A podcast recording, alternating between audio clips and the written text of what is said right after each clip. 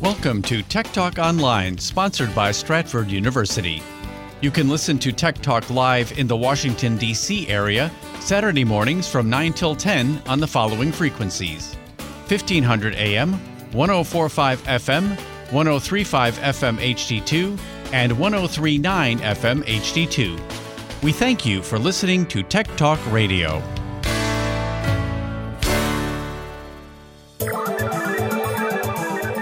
Interfacing complete. Please stand by. Now downloading Tech Talk Radio with Dr. Richard Shurtz and Jim Russ. Tech Talk Radio, it's technology you can understand. And now, here are Dr. Richard Shurtz and Jim Russ. Welcome to Tech Talk Radio. We're in the virtual faculty lounge at Stratford University talking technology. I'm Dr. Richard Shurtz. It's Groundhog Day! And I'm Jim Russ. Should I keep Yes, doing that? indeed. It's it's it's a different Groundhog Day, isn't it? It's a different Groundhog Day. We're still in lockdown, but lockdown's beginning to ease. It's like so lockdown light. we're lockdown light, but I'm still in lockdown and uh, doing the show remotely from down in the Bay Area. Right. Now, this was, of course, another huge week in technology, as it always is. But the biggest news is SpaceX is going to launch uh, Oh, two satellites into space today. It's scheduled for 1228. It had been delayed from Wednesday because of weather, and uh, I'm looking forward to that. I'll talk a bit about that and why that's such a great, innovative program that NASA has put together. Now, we're also going to feature today uh, how to look better on Zoom calls because now that's the new norm. You get video conferencing with Zoom calls, and I'm telling you, I'm looking at people on Zoom meetings, they look like zombies. Yeah. And it's all about bad lighting. And I'm going to talk about how to set up your Zoom call so you can look like a model w- during the call. Uh, we're also going to have some fun talking about um, fast charging. You know, they all these cell phones have fast charging circuits, fast charging techniques. I'm going to explain what that really is and how you can take advantage of it. Uh, I give you some just some of the facts on it. And uh, for instance, uh, you can't use an old charging b- block, an old USB charging block, because it can't put out enough power to do fast charging. Right. So you got to upgrade everything. And um, today we're going to feature the man who developed an online learning management system called Moodle, Modular Object Oriented um, Dynamic Learning Environment, M That's O O D L E. That's a mouthful. Mm-hmm. Yeah. Well, we're using that. I'm going to feature him today because Stratford, in all of their online programs, uses the Moodle platform.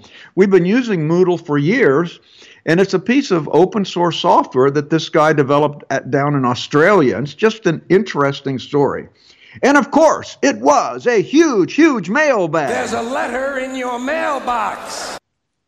Uh, we got an email from uh, Bob in Maryland. Dear Doc and Jim, and the irreplaceable Mr. Big Voice. I do oh, he love can be replaced. oh, well, he doesn't think so. I do love these special Groundhog Day lockdown editions of Tech Talk. they have their own special charm about them. You're like when the signal goes when the signal goes kaplooey and we lose you, Exactly. and the There's gray hair sprouts out of my head. Exactly. Well, last last week I was playing with my laptop as I was talking, and I put it in airplane mode. The tech guy put it in airplane mode. I put it in airplane mode, which of course cuts off the Wi-Fi. So immediately I was off the air, and I had to I had to figure out how to get it back uh, back into normal mode. It took me about three minutes to get that back up Mm-hmm. and running. Uh, well, this, uh, uh, Bob likes to say, I love to tell everyone to leave me alone and don't bother me on Saturday mornings. And I put down everything and listen carefully my- to my three buddies on Tech Talk. we got uh, him Mr. fooled. That's right. Now, now you might recall uh, that that I spent a bit time a bit time at uh, a bit of time at Bell Labs. This is Bob in from Maryland, and I got to know some of the some of the guys there, and particularly one of the math guys there. And he was recently giving a um, a computer talk. His name was Hamming. Now he left there long ago, but uh, but he mentions a lot of other people that could be interesting options for profiles in IT. And I thought you'd like to listen to that video. All the best. Love the show. Bob in Maryland. I think Bob Well, wants to be put on retainer, is what this is all That's about. I think so. Well, Hamming uh, at Bell Labs, his name's Richard Hamming, by the way, and he developed the Hamming code, which is used for error correction in messages sent over the internet.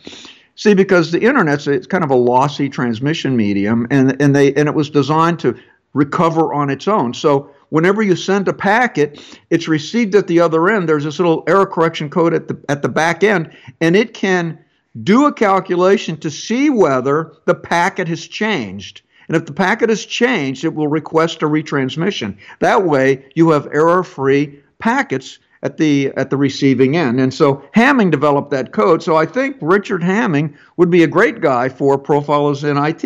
Maybe I'll do him next week.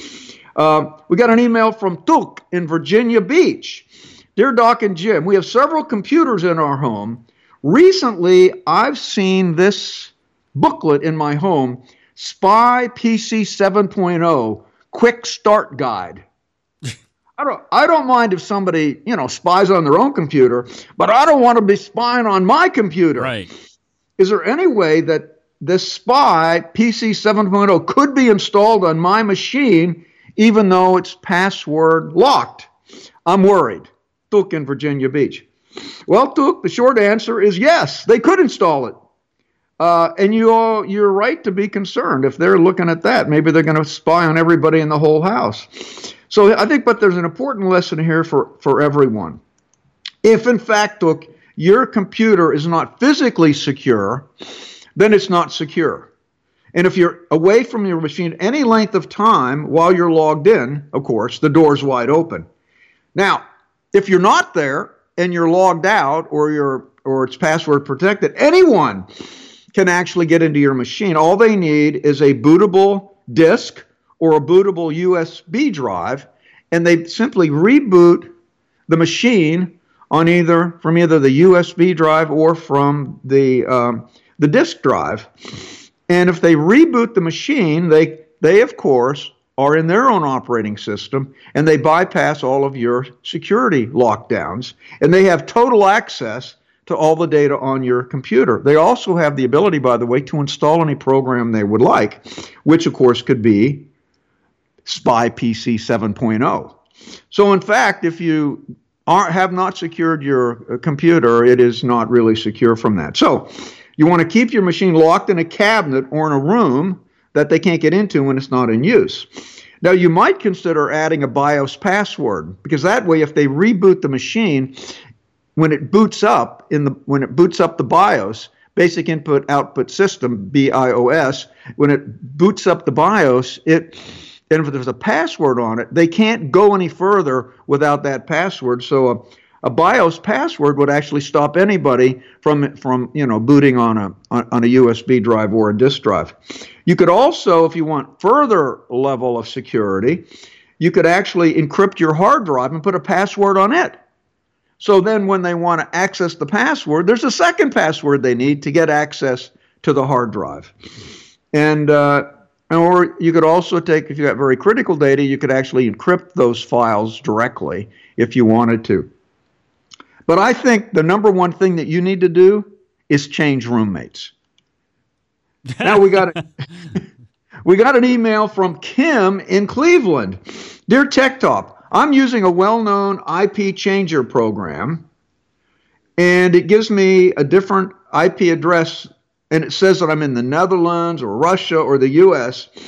Now, what exactly does my own ISP see when I use this program? Can they see that? Uh, can they tell that I'm downloading stuff? Can they see how much I'm downloading? Uh, um, what, what can my ISP see about this thing? Can I want to understand more about these IP changing services? I need you to explain the process. I'm somewhat confused. Well, Kim in Cleveland, uh, I think you don't quite understand what's going on. ISP is your internet service provider. They give you an address for the internet called your IP address. And so, whenever they assign that IP address to you, and that's your address, if anybody sends a message back to you, they sent it to that IP address, it knows to come to your computer. Now, people can tell that that IP address was assigned by your internet service provider. Your inter- internet service provider has a log of who they assigned that IP address to. So, technically, then, anybody could find out who you were just with the IP address if they could get cooperation from the uh, from your internet service provider. Now, the service you're talking about is uh, not an IP changer service. It's actually a virtual private network, a VPN. Now, what that means is a VPN is set up in a certain way that you're using a proxy server. So, what you do, if you set up a VPN, you set up a connection between your computer and a proxy server on the internet. And that V and that data link between your computer and the proxy server is encrypted. So nobody could see what's traffic's going through there. Then the proxy server on your behalf makes the request to go to a particular website. So they're a proxy for your web requests. Now, it looks like that the website that you're connecting to, the IP address that they see is the IP address of the proxy server. So they cannot see your IP address. So if you have a proxy server that's in the Netherlands, they think you're in the Netherlands. Or if you're in uh, in uh, in any other country, you could be there. So I mean, I use ExpressVPN all the time, and when I travel internationally, many of the uh, say streaming services won't let me stream music or videos to these countries so I log in with my VPN to New York. They think I'm in New York City, and then I can watch my shows. And I'm not really breaking any rules because those are it's my streaming service, and I'm paid for it. I'm not doing anything else. Now, what what can your ISP see actually? Well, they can tell that you've connected to a, uh, uh, a VPN or a proxy server because they can see you're going to a particular website address when you make that connection, and they know the uh, website addresses of all of the VPN. So they can tell you're on a VPN. They cannot tell what the traffic between you and your proxy server is because that's an encrypted data link. However, if you're doing something like downloading a bunch of movies illegally using some of these uh, services, and all of a sudden you get this huge download volume, your ISP can tell how much you're downloading. So they know how much you're downloading. They know you're connected to the VPN, but that's about it. And so, um, uh, so that's your story. And I, I think uh, if you want to keep your location hidden, I think it's wise to use a VPN. We got an email from Conrad in Philadelphia. Dear Tech Talk, I was recently let go and I'm looking for a job. I'm using LinkedIn to find another job. Now, is this LinkedIn premium uh, worth it? I mean, they keep wanting to sell me an upgrade, but you know, I'm using a free LinkedIn. It seems good enough, but maybe I could do better with a LinkedIn upgrade. Well, um, Conrad, LinkedIn is the largest career service social media website. It's free to anybody to use, and a lot of features uh, that that you can use just free. But there are enhanced features that they you can use uh, uh, with uh, with additional monthly payments. And the, the annual price the annual price range for these things goes from twenty nine dollars a month to ninety nine dollars a month, depending uh, on uh, depending on what what level of service you want. And there's basically a one month free trial available for all of them. So you could you could give them a shot to see if you like it, and then just as long as you cancel it within one month, it doesn't cost you anything. Now, you could get the premium career plan. Now, that's around $29.99 a month. And that's for people who are job hunting and you want to contact hiring managers. So um, it, it, it, allows you to, um, to see who's looking at your, your page. You can get the details on them. It allows you three in mails. You see, you can only send an email to somebody who's in your, in your circle of contacts uh, but if you want to contact a hiring manager that's outside of your circle of contacts, you have to use InMail, but you have to pay for that. And you, you can buy tokens for InMails, but you get three free InMails there. So I think if you're looking for a job, this premium career is a pretty good bet, $29.99. And you could certainly try it for less than 30 days and it wouldn't cost you anything. Then you've got the premium business. Now that's at $47.99. That's for company owners and that's for people that and they that's for companies that want to promote their brand on linkedin and so it it, it allows you to uh, you know to you know to do marketing you get 15 in-mail message credits with that you can locate potential partners you can promote your brand and so for businesses that want to use linkedin as an advertising venue. Premium business is not a bad deal. Now, for people that want to sell on the internet, the Sales Navigator that starts at $64.99 a month, and that's you can generate sales, you can build lists, you can you can there's a lead builder uh, access that you've got where you can build lists of people you want to contact, and you get up to 20 messages a month there to people outside of your network. And then the most expensive one is for recruiters, Recruiter Lite. That lets you, and that's for headhunters and recruiters, and that lets you do really thorough searches on the internet and search profiles that are outside of your sphere of contacts. In that case, you get 30 uh, in mail. So, uh, so actually, uh, I think in your case, this premium career is probably your best bet and I would give it a shot for less than a month. And if you think it's useful, and you just it's a it's a month by month. But I, I'd say for people looking for jobs, it's not a bad deal. Uh, we got an email from John in Baltimore. Dear Tech Talk, my computer says that I need to be an administrator to perform a task, but I already am the administrator. Are there any ideas as to why this is happening, John in Baltimore? Well, John, Okay, you may think you're the administrator uh, of your computer, but your computer, your Windows machine by default, does not log you in as administrator. It logs you in as not being administrator, even though your account is administrator has administrative uh, rights. Now, the reason it does that is purely for security reasons. You see, if you would go to, say, a malware site and they would hack into your computer and start running, executing code, if you were the administrator, that malware would have access to your entire computer. It could be a disaster, and they could do things that only administrators should do. But if you are not operating as an administrator and you get malware, your computer is has only has only the rights that your account has, so you're much safer. So Windows decided that it's much safer to have people when they're doing their regular business, not being an administrator. Now, if you try to do something that requires administrative rights, um, uh, you will there will be a user account control panel that pops up and it says if you want to do this as administrator give me the password so you'll have to either put in your your pin number or your password again to verify that you are who you are and then you will run that particular process as an administrator Oh, or else other programs do it a different way.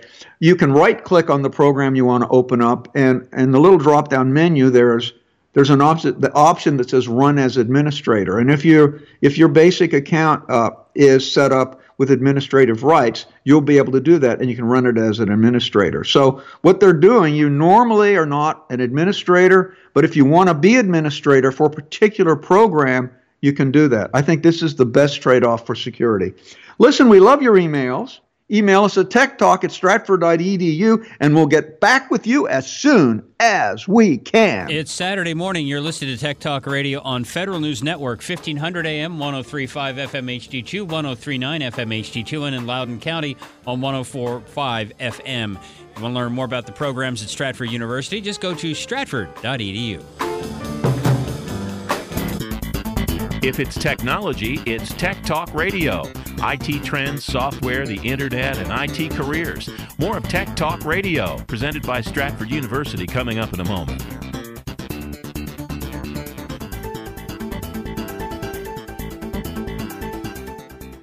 In the next three years, there will be 3.5 million unfilled cybersecurity jobs. How can you make that work for you? Stratford University offers everything you need to succeed, from certifications to bachelor's and even master's degrees in cybersecurity to prepare you for a rewarding career in today's most lucrative and sought after field, cybersecurity. Stratford has seasoned IT faculty, well equipped labs, and real life scenarios to help you achieve practical solutions to today's newest challenges. And Stratford makes a cybersecurity career reality with accelerated classes, year round program starts, and both on campus and online options to fit your busy schedule. All disciplines are offered, including digital forensics, networking, and telecommunications, and our full line of degrees, including a master's in cybersecurity. Find the future of you with a future in cybersecurity. Go to stratford.edu slash cybersecurity today. That's stratford.edu slash cybersecurity. If it's technology, it's Tech Talk Radio. IT trends, software, the internet, and IT careers. Here's Dr. Richard Shurtz of Stratford University with Tech Talk Radio. Welcome back to Tech Talk Radio. We're in the virtual faculty lounge at Stratford University talking technology. And now it is time for Profiles in IT. Yes, today we're going to feature Martin Dougiamas. Now, Martin Dougiamas is the founder and lead developer of the Moodle open source learning management system, Moodle. He developed this using the, um, the scripting language PHP that we've talked about before on the show. Martin was born August 20th, 1969, in Perth, Australia. But he grew up in a very deserted area in Western Australia. If you've been to Western Australia, you go out to Western Australia. I have not been. I have It not is- been to Eastern Australia or Central Australia either. It's dry and deserted. And so there was no facility out there, even for any basic education no grade mm-hmm. school, no high school, nothing. He was out in the boonies. So he received his primary education at his home and studied from materials that were dropped by by airplane. He joined the Kalgoorlie, Kalgoorlie, Kalgoorlie School of the Air, which was under distance education. Now, there were four or five other youths in sort of the general area, and they all studied together. Their teacher was 600 miles away, and they would uh, email their teacher. I don't, I don't think they had Skype back then. Uh, they would email their teacher, and uh, the airplane would drop off their materials, their study materials, every two weeks. You know, and, and the normal, you know, resupply flights that came out to Western Australia. So he became very interested in wireless technology and internet technologies because he was so dependent on them out there in the boonies. Now, a few years uh, later, after he, um, you know, he was only out in the uh, in the boonies for a few years, and his family decided to move back to Perth.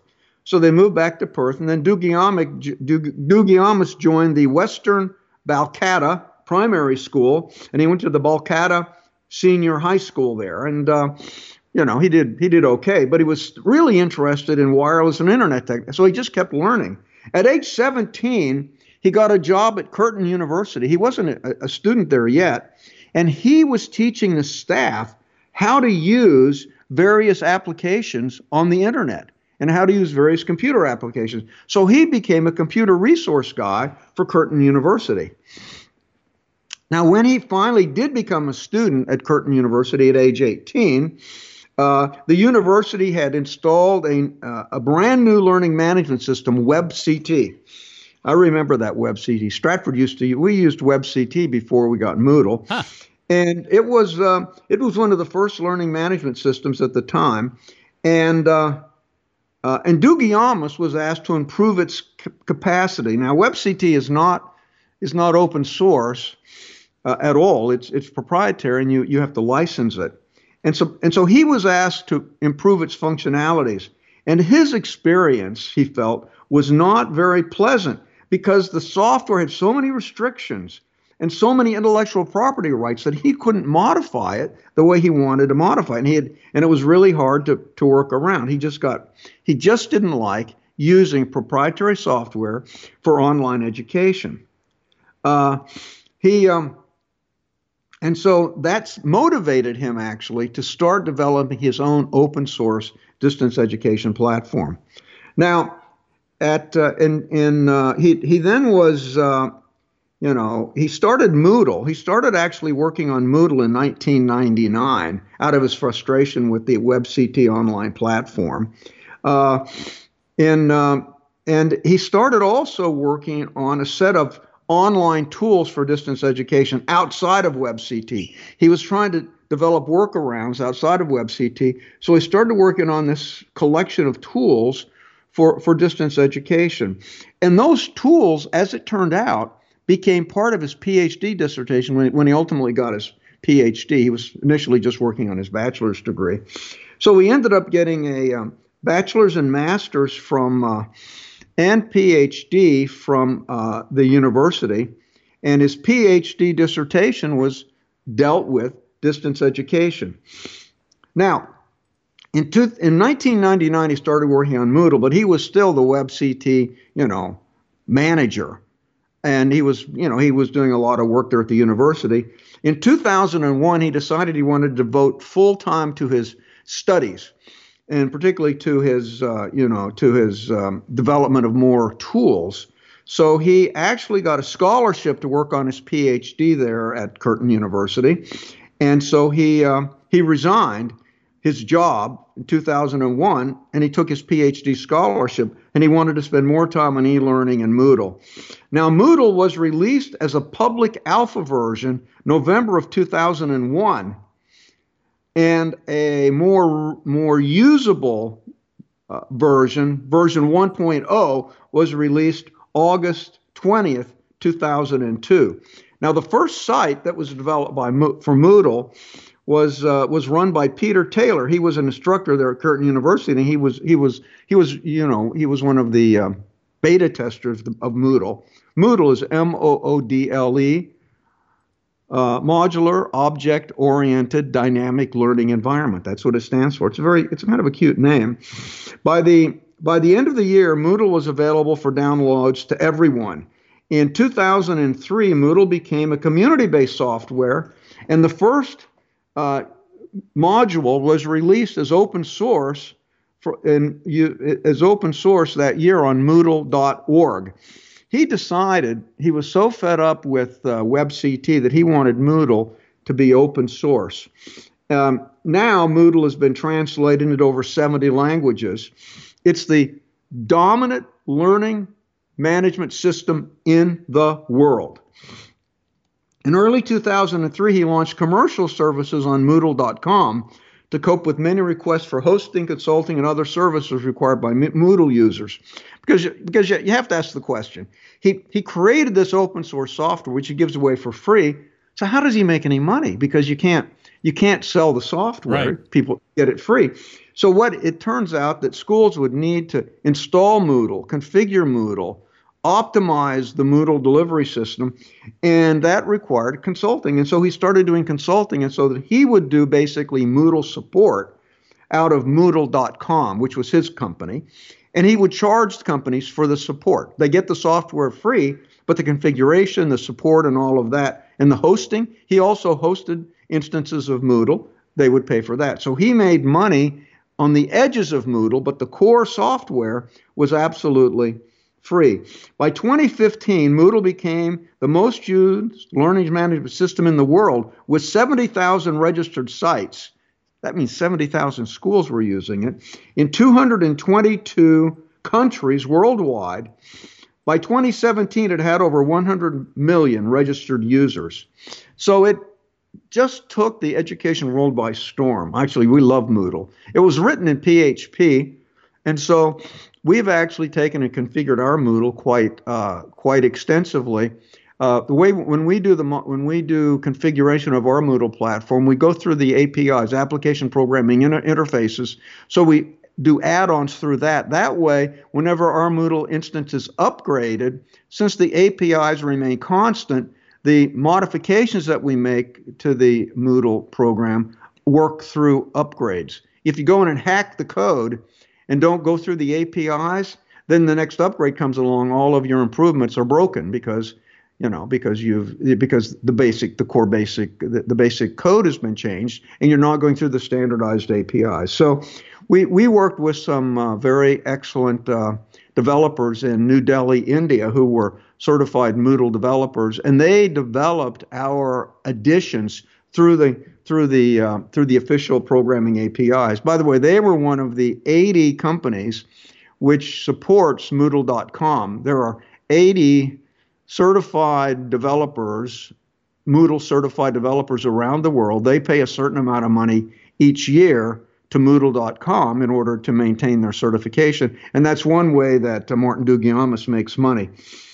Now, Martin Dougiamas is still the lead developer for Moodle, and all the releases for the Moodle software released on Moodle.org. That's the nonprofit organization. That's with the open source. And he's got a version management system. He invites people from all over the world to contribute to the code.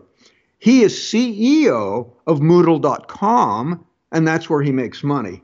And he's not really in it for the money, but but you got to live. Uh, Moodle.com has 45 employees worldwide. They got branches in Australia, in Spain, in Canada, and the UK.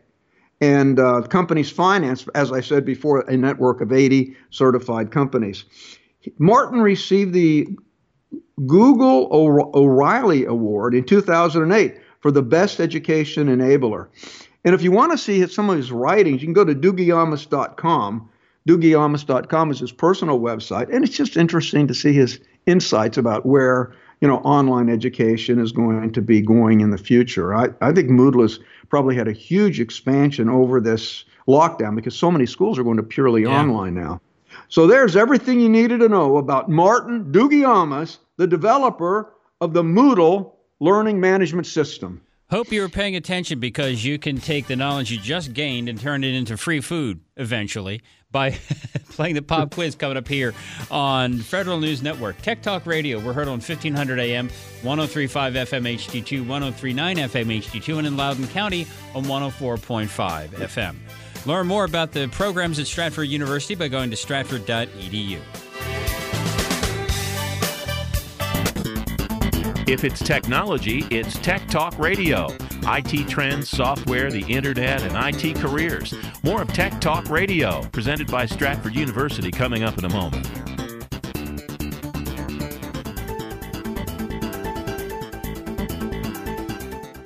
In the next three years, there will be 3.5 million unfilled cybersecurity jobs. How can you make that work for you? Stratford University offers everything you need to succeed, from certifications to bachelor's and even master's degrees in cybersecurity to prepare you for a rewarding career in today's most lucrative and sought after field, cybersecurity. Stratford has seasoned IT faculty, well equipped labs, and real life scenarios to help you achieve practical solutions to today's newest challenges. And Stratford Stratford makes a cybersecurity career reality with accelerated classes, year round program starts, and both on campus and online options to fit your busy schedule. All disciplines are offered, including digital forensics, networking, and telecommunications, and our full line of degrees, including a master's in cybersecurity. Find the future of you with a future in cybersecurity. Go to stratford.edu slash cybersecurity today. That's stratford.edu slash cybersecurity. If it's technology, it's Tech Talk Radio. IT trends, software, the internet, and IT careers. Here's Dr. Richard Shurtz of Stratford University with Tech Talk Radio.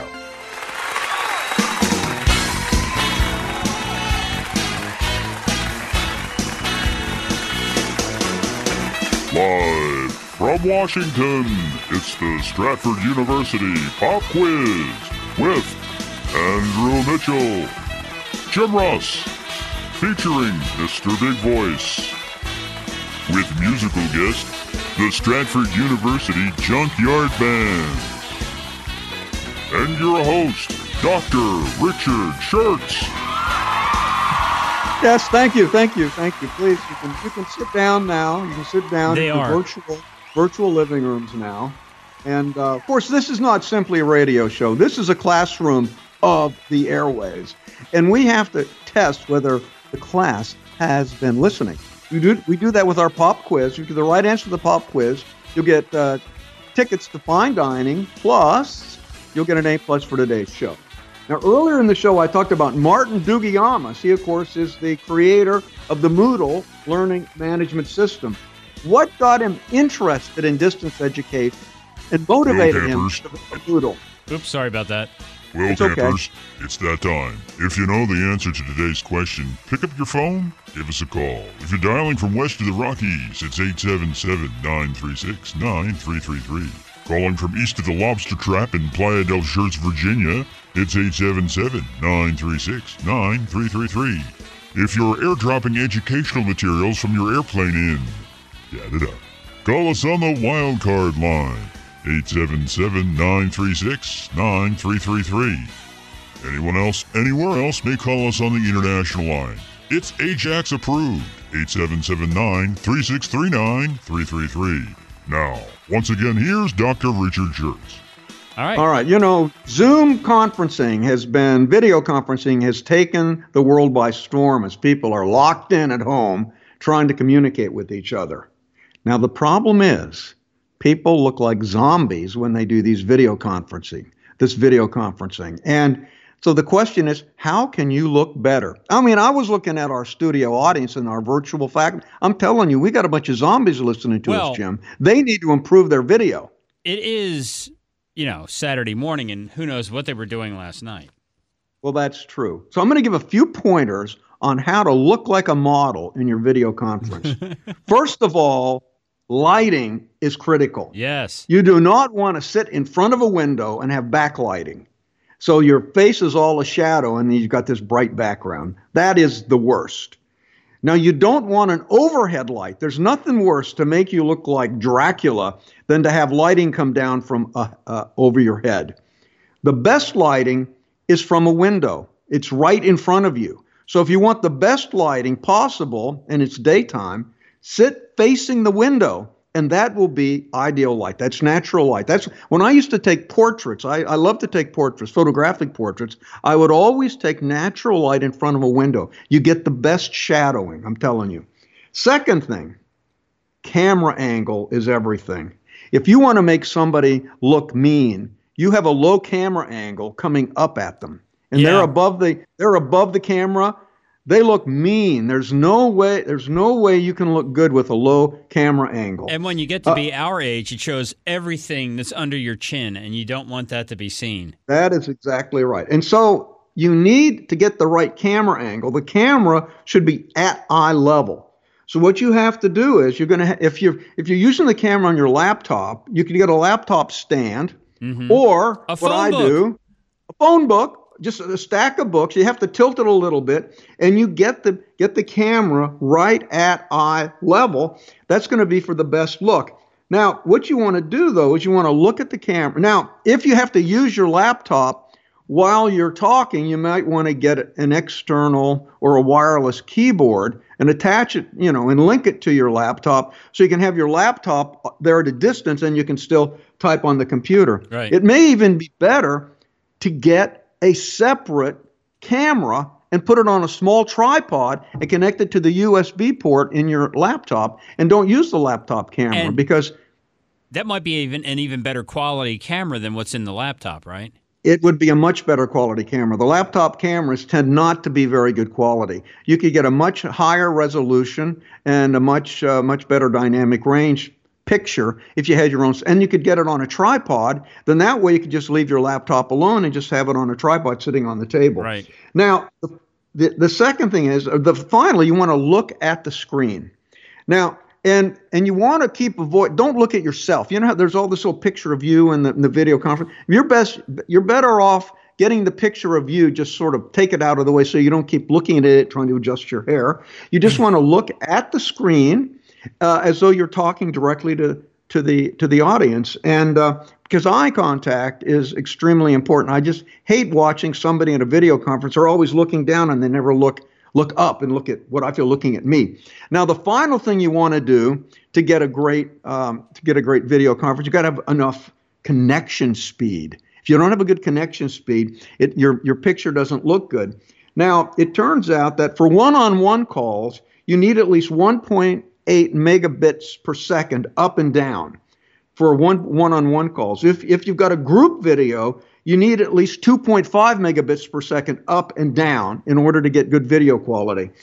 Now, I've got a, a program on my computer, Speed Test. So I run Speed Test. So you can you can download Speed Test on your computer. You can run it. It'll tell you what your up speed, up up uh, speed, and down speed is quite easily. Uh, there's one other point. If you've got kids in the house, don't let them watch Netflix while you're on your video Oh, conference. It yeah. eats up all the bandwidth Yes.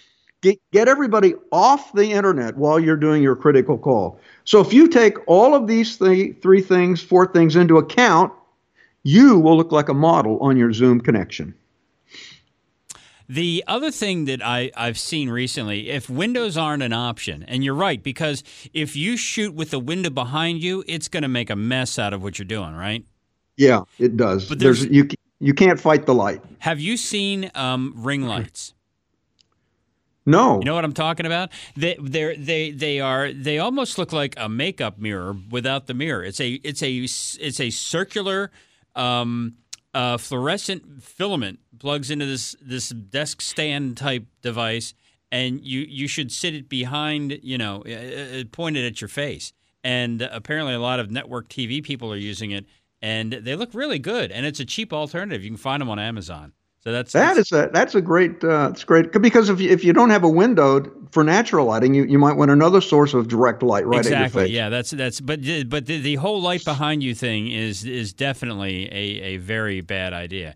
Guess It what, Doc? not. We have somebody on the phone who'd like to play the game. All right, so we're going to do this.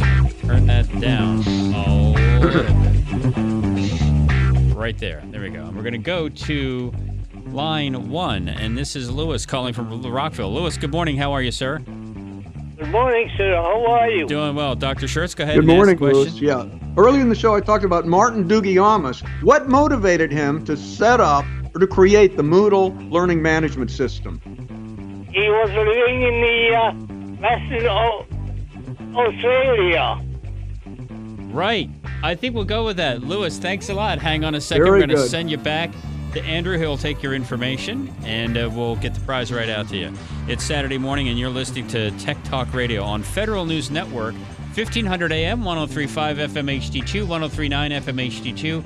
104.5 FM in Loudoun County. On the web at federalnewsnetwork.com. Learn more about the programs at Stratford University by going to stratford.edu. If it's technology, it's Tech Talk Radio. IT trends, software, the internet, and IT careers. More of Tech Talk Radio, presented by Stratford University, coming up in a moment.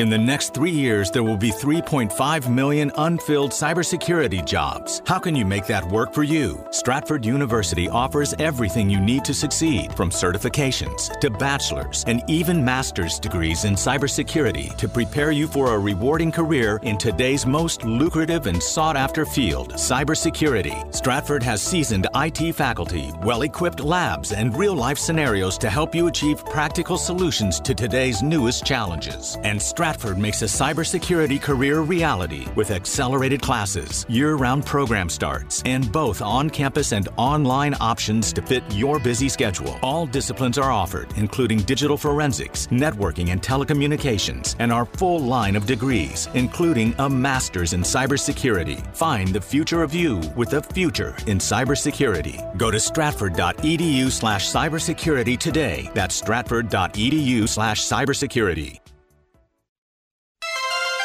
If it's technology, it's Tech Talk Radio. IT trends, software, the internet, and IT careers. Here's Dr. Richard Shurtz of Stratford University with Tech Talk Radio. Welcome back to Tech Talk Radio. We're in the virtual faculty lounge at Stratford University talking technology.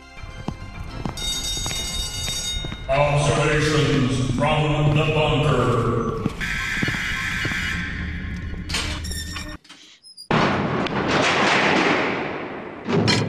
Wow, you really are locked down, aren't you? I am locked in this bunker, I'm telling you. And it's, you know, it forces you to think when you get in its isolation off by yourself. but, you know, I'm not the only one thinking about what's meaningful in life. Jeff Bezos, the, crea- the, uh, the founder of Amazon, has had similar thoughts. And, you know, he's patiently built a company there at Amazon, creating a real flywheel, as they say. He's, um, he- you know, he's turned internal initiatives like like web services into a $17 billion operation with Amazon Web Services. He knows how to hire the right people, he knows how to make great business decisions.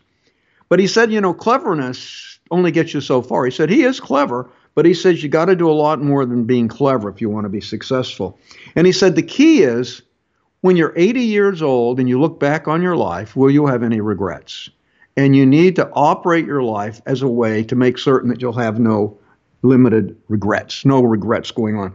So we started thinking about, well, what what was important to him and why how did he organize his life as he was sort of valuing what he had done and what he will do going forward.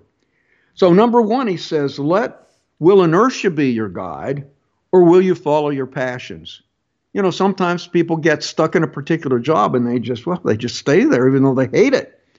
And they never really follow their passion. And at 80 years old, they're going to regret that. So he says, don't Don't let inertia slow you down. Go after your passions, and you'll be happier in the long run. Will you follow dogma? In other words, will you do what everybody does, or will you be an original? So you don't have to go down the beaten path, take your own path. It's really important to not get lulled into doing what everybody else does.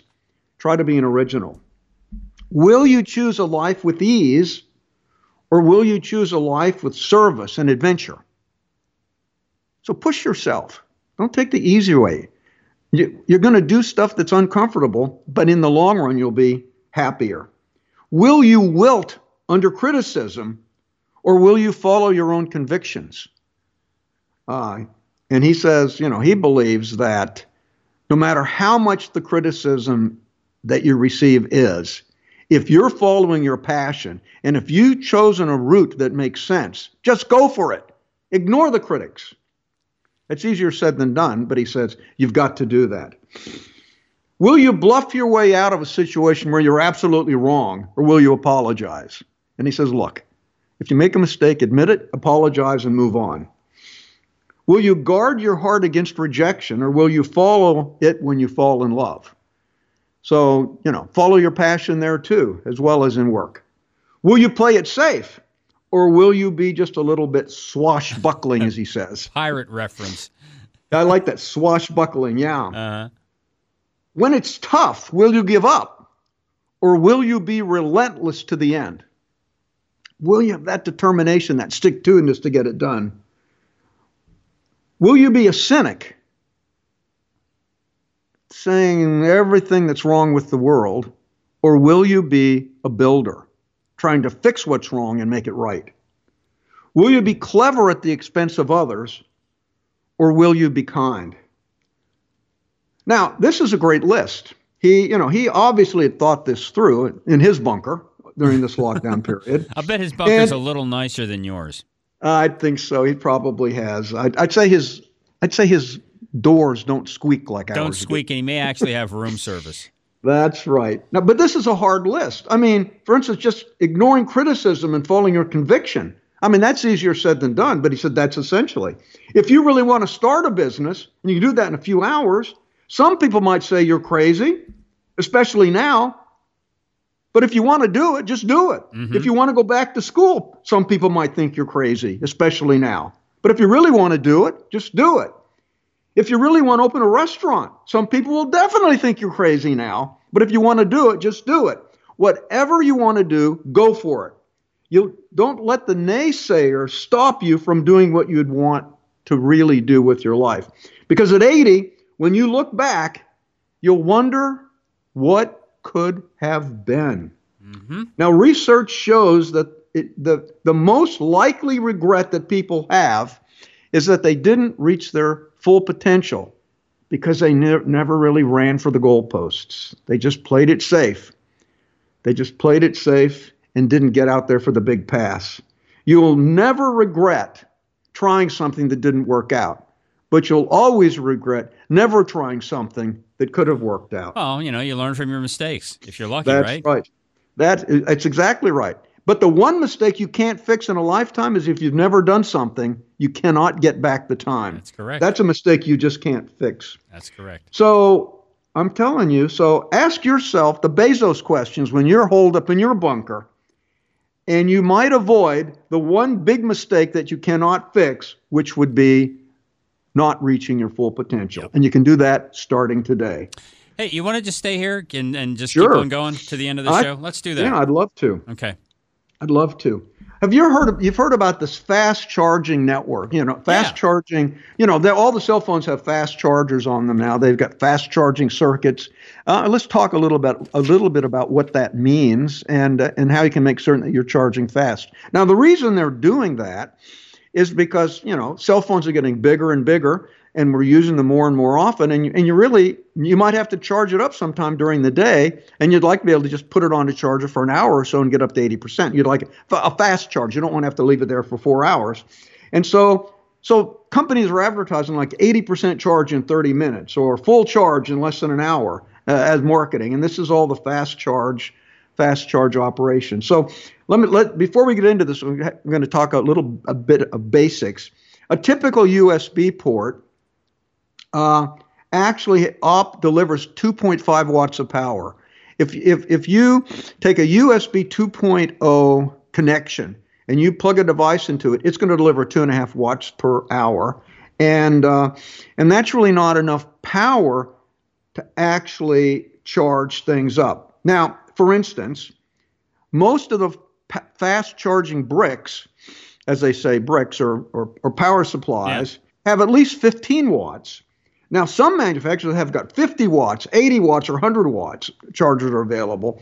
And so, if you've got one of these old power sources with a USB port, you're never going to get more than 2.5 watts. Now, here's how you can figure out how many, how many watts your charger has. It turns out that watts is the current times the voltage, current times the voltage. So, a typical 15 watt charger would, would deliver 3 amps at 5 volts. 3 amps at 5 volts 3 times 5 is 15, is 15 watts. Now, these fast chargers, they operate in um, three stages. The first stage is a constant current stage where it delivers constant current and the voltage changes. And it does that during the stage up to about 80%. Now, the reason it gives constant current, you don't want to have constant voltage because you might be putting too much current in the device in the beginning and that could damage the device. So you want to put maximum allowable current in the device, and you simply adjust the voltage to maintain constant current. Stage two is saturation. Now, this is when the current drops. No matter how much voltage you have, it, you, you discharge lower. That that happens around you know around 80%, 90%. And then the last stage is trickle. It's fully charged, and you just trickle in a little bit power to kind of top it up. Now, the problem with USB 2.0, they only deliver 2, 2.5 watts. So they had to come up with a new standard for USB. So all of the fast charging devices now have USB PD. PD stands for power delivery. And USB PD, actually, that standard can deliver up to 100 watts, which would really charge quickly. Yeah, absolutely. Now, it's, it's going to turn out, the good news is that all USB 4.0 uh, devices will support USB PD. USB 3.0 devices do not. And so you've got to look for that PD label. So then there are a number of, um, of approaches to doing this thing. Like Qualcomm has the quick charge chipset. So a lot of the uh, a lot of the cell phones have the Qualcomm quick charge set in them, uh, and that supports a maximum charge output power of 100 watts. Samsung's got adaptive fast charge. Uh, that's got a maximum power output of, of 18 watts. One Plus has got warp charging, and that that supports devices up to 30 watts. Now it turns out all of the, the big cell phone companies like Apple, LG, and Samsung, they support either the USB power delivery, USB-PD, or the Qualcomm Qualcomm Quick Charge. But the one lesson that you have from this, if you want to take advantage of the quick charge, you can't use an old USB charger from an old phone because it's only going to put out two right. and a half watts. Exactly. So there you. That's about all you wanted to know about. That's power well, that's, charging. It's important information. I mean, it's it's it's it's. Be, I mean, people buy these things and you and you think you know, a lot of folks find the cheapest thing they can find on Amazon or wherever, and they are all definitely not the same device. No, that's exactly right. Now, I'm Jim. I'm really excited. Today is SpaceX's Demo 2 launch. This is gonna be great. Yeah, that is. I'm really excited about. Weather permitting, Fal- the Falcon 9 rocket will make another attempt to launch two NASA sat- uh, astronauts into space. Now, this, the launch is scheduled today, uh, May 30th at 12:22 p.m. That's Pacific. And uh, 12 no no 12:22 uh, Pacific time, 322. Yes, three, yeah, Eastern time. Yeah, 12, time, yes. 1222 Eastern Eastern Daylight Savings Time, at 1222 uh, Eastern Time.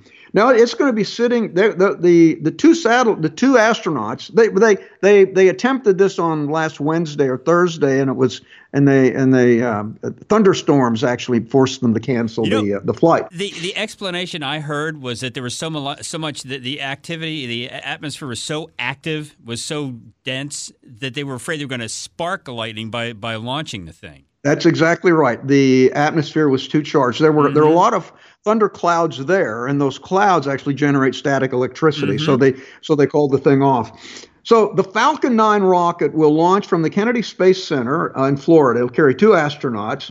This will be the first time in nine years that the U.S. has that the U.S. has launched astronauts from U.S. soil. And I I remember the last launch.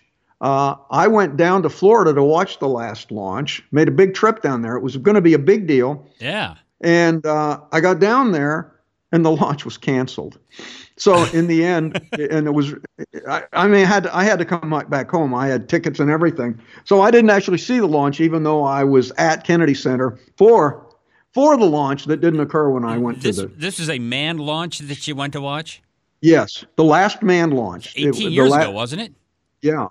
No, this was the it wasn't 18 years ago. No, no, no. It was the it was the last launch of the of the shuttle Oh, the last it was launch of the shuttle. Okay. of the shuttle, and that was like um, uh, uh, nine nine years ago. Now, uh, now this now SpaceX has been using the Falcon 9 rocket to launch cargo for, for quite a few times. They've made uh, they've made uh, multiple cargo runs up to the International Space Station. So the SpaceX Crew Dragon, that's where it is. It's the human transportation version of the Dragon 2 capsule, which has been used for cargo. It will carry only two astronauts, but it can be configured to carry up to seven astronauts. Now, the Falcon 9 rocket will launch them into space. Falcon 9s have launched successfully dozens of SpaceX cargo missions in the past. Now, this Falcon 9 is a reusable booster, so it'll go up and then it will be it will be it will land on a SpaceX drone ship stationed in the Atlantic Ocean. So this actually dramatically reduces the cost of launch because they can reuse the booster, which is one of the major expenses. And and Elon Musk and SpaceX demonstrated this, much to the chagrin of the rest of the space agency group, who said it couldn't be done. So Elon Musk just didn't listen to the naysayers, as um, Bezos recommended. Yeah. Now, I've got a NASA TV application on my in my Apple TV, so I'm going to watch the live coverage on NASA TV. It actually started today at eight at eight a.m. With the And it will countdown beginning. with with the countdown beginning on NASA TV. As soon as Tech Talk's over, I'm turning on NASA TV, and um, and then, and you'll get to see all the back end stuff. You see a lot more on NASA TV than, than you actually see if you just watch the the coverage. They just they just show the launch. Where do you get that? Now, app? You NASA- You say it's on Netflix, or where? where No, you- NASA NASA TV is an app that I oh, download on- into my, into Apple TV. You, Oh, can get gotcha. NASA TV. It's it's an app that you can- that you, that you can download on a smart TV. If you got Gotcha. any, any smart TV, you can download the app. NASA TV. It's a free application. Now, NASA awarded the Commercial Crew Program contract to SpaceX and Boeing in 2014. And this was an attempt to try to get a government private partnership. And this has been extremely, extremely successful. Listen, we love your emails. Email us at techtalk at stratford.edu, and we'll get back to you as soon as we can. And we'd also like you to go to the Stratford University website, www.stratford.edu, and tell them you heard about them on Tech Talk Radio.